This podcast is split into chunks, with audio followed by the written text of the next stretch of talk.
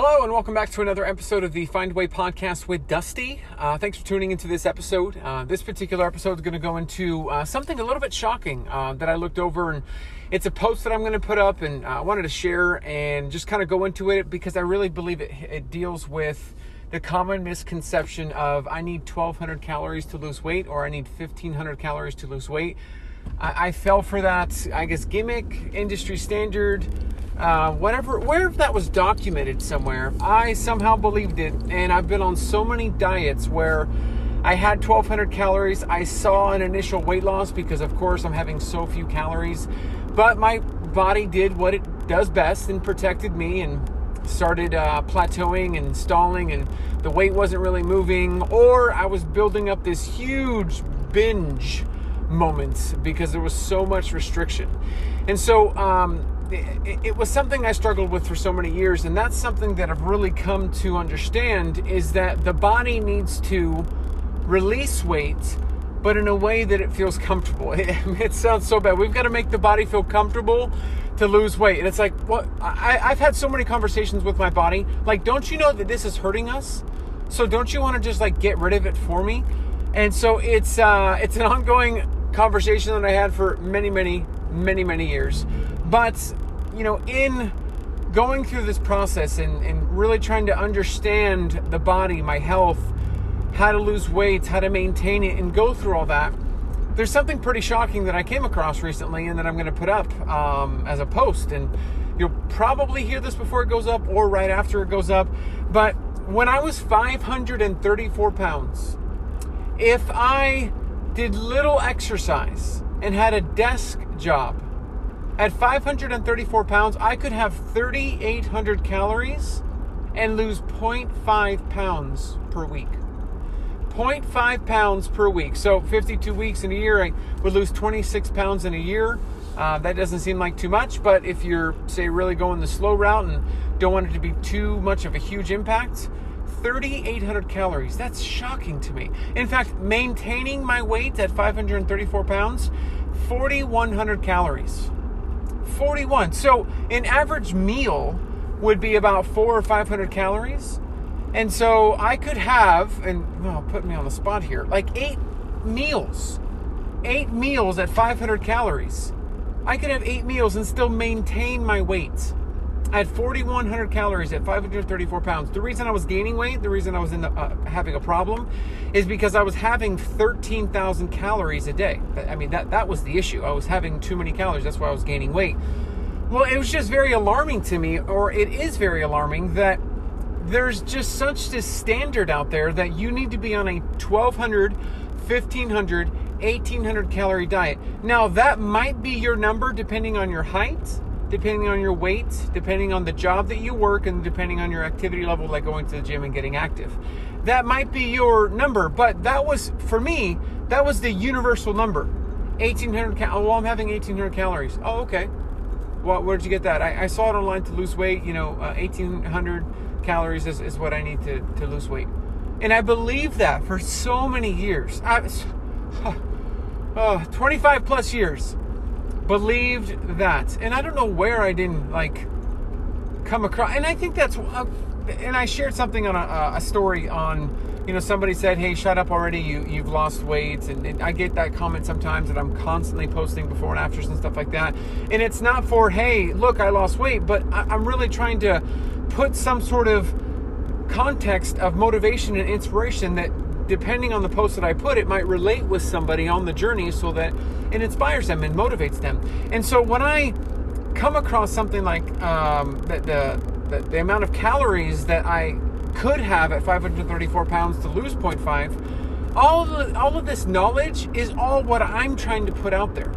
Like everything that I do is based on okay, what would 534 pound Dusty need to turn it around? Because I had to go to the extreme in order to, you know, combat my food addiction. I had a doctor telling me I was close to dying for, for me to turn around. So what what can I do to save like what would I do to save the prior me and help that person? And everything that you see on Instagram on social media is from that. Is me crying out to the past, this is what would have helped. And if along the way it helps somebody else, that's where I'm very, very grateful. And that's why I do what I do and I share where I share. Is that it's first helping what could have helped the prior me and what potentially, hopefully, helps somebody now. But in all that, understanding that at 4,100 calories, I could just maintain my weights. At um, 3,800 calories, I could still lose weight. It's alarming to think that I was so on a 1800 calorie, okay, that's all I can have. I would initially lose weight and then I wouldn't lose weight because I would go on these binge episodes of just binging every all kinds of restriction that I had. My appetite and hunger was out of control. My body stopped losing weight, so I would get frustrated. I would go back to old eating habits because I was frustrating. I was doing such a drastic diet, and I was like, well, I'm doing this drastic diet. I'm not seeing the effects of it anymore. So what's the point of me being on it? Again and again, that vicious cycle of just again and again.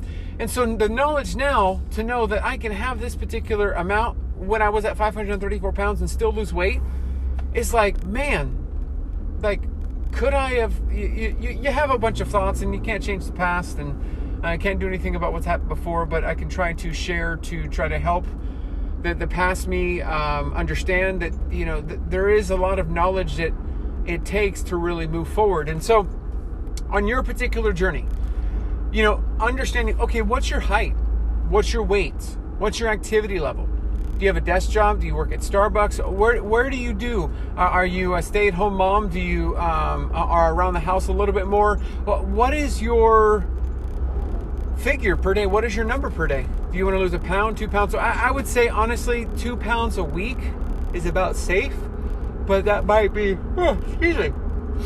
That might be too much uh, for your body. I mean, I say one to two pounds a week is typically pretty average. And so if you're putting that in on a weekly average, how many calories can you have? I mean, at the end of the day, calorie deficiency is the foundation. I've spoken about this before. Calorie deficiency is the foundation. So if you knew all these things, now me now going to the gym uh, four to six times a week, uh, my height, my weight, the desk job that I have now, I, I work from home a little bit more versus uh, being out in the field like I was before. Um, my number now to maintain is about 27 to 2800 calories to maintain because of my height, because of my weight, because of my activity level. Now, that will fluctuate depending on the workout that I do, but I understand why I went through the influx of weight and why this scales up. I completely understand because I had more calories than I could have in a given day. And it's not that I was binging or diving into things that I that I typically don't have on plan, but I was having stuff on plan, but I was at a calorie surplus. And it was because I was waking up earlier. I had a big three hour window. Sleep deprivation has a lot to do with hormones. Hormones lead to um, uh, cravings, hunger. Uh, that satiation feeling goes away when hormones are out of control. That's why um, my wife often talks about when she's um, when it's that time of the month, she's like got this insane appetite. Hormones have a lot to do with that. And so we have to know that calorie surplus, even if you're eating the right stuff, can still lead you to gain weight. And that's what happened to me. And so now I'm trying to get that back under control. I've moved um, to the south, and uh, that's a two hour difference. So I still wake up early, but I go to the gym. Um, but I'm not eating in the morning anymore. I am now. Um, going to the gym. I'm doing like a fasted cardio uh, to the gym, and then I don't typically eat until say 9 9:30 a.m. Uh, my time. But I do sometimes eat late, so that's where I've got a big window of eating. So is and it's something I've been looking into, but I've been very hesitant. I'll tell you why. Um, because I don't want it to be a diet mentality for me. I want to do something for the better of my health and I've really been looking into intermittent fasting for health and not losing weight.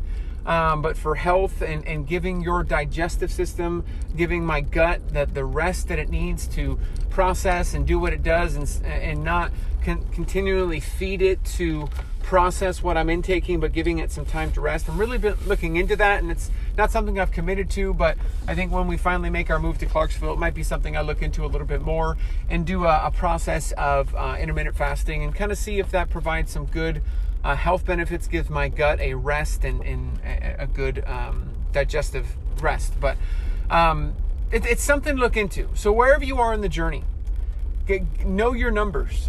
Got to know your numbers. I think I can say that about pretty much everything.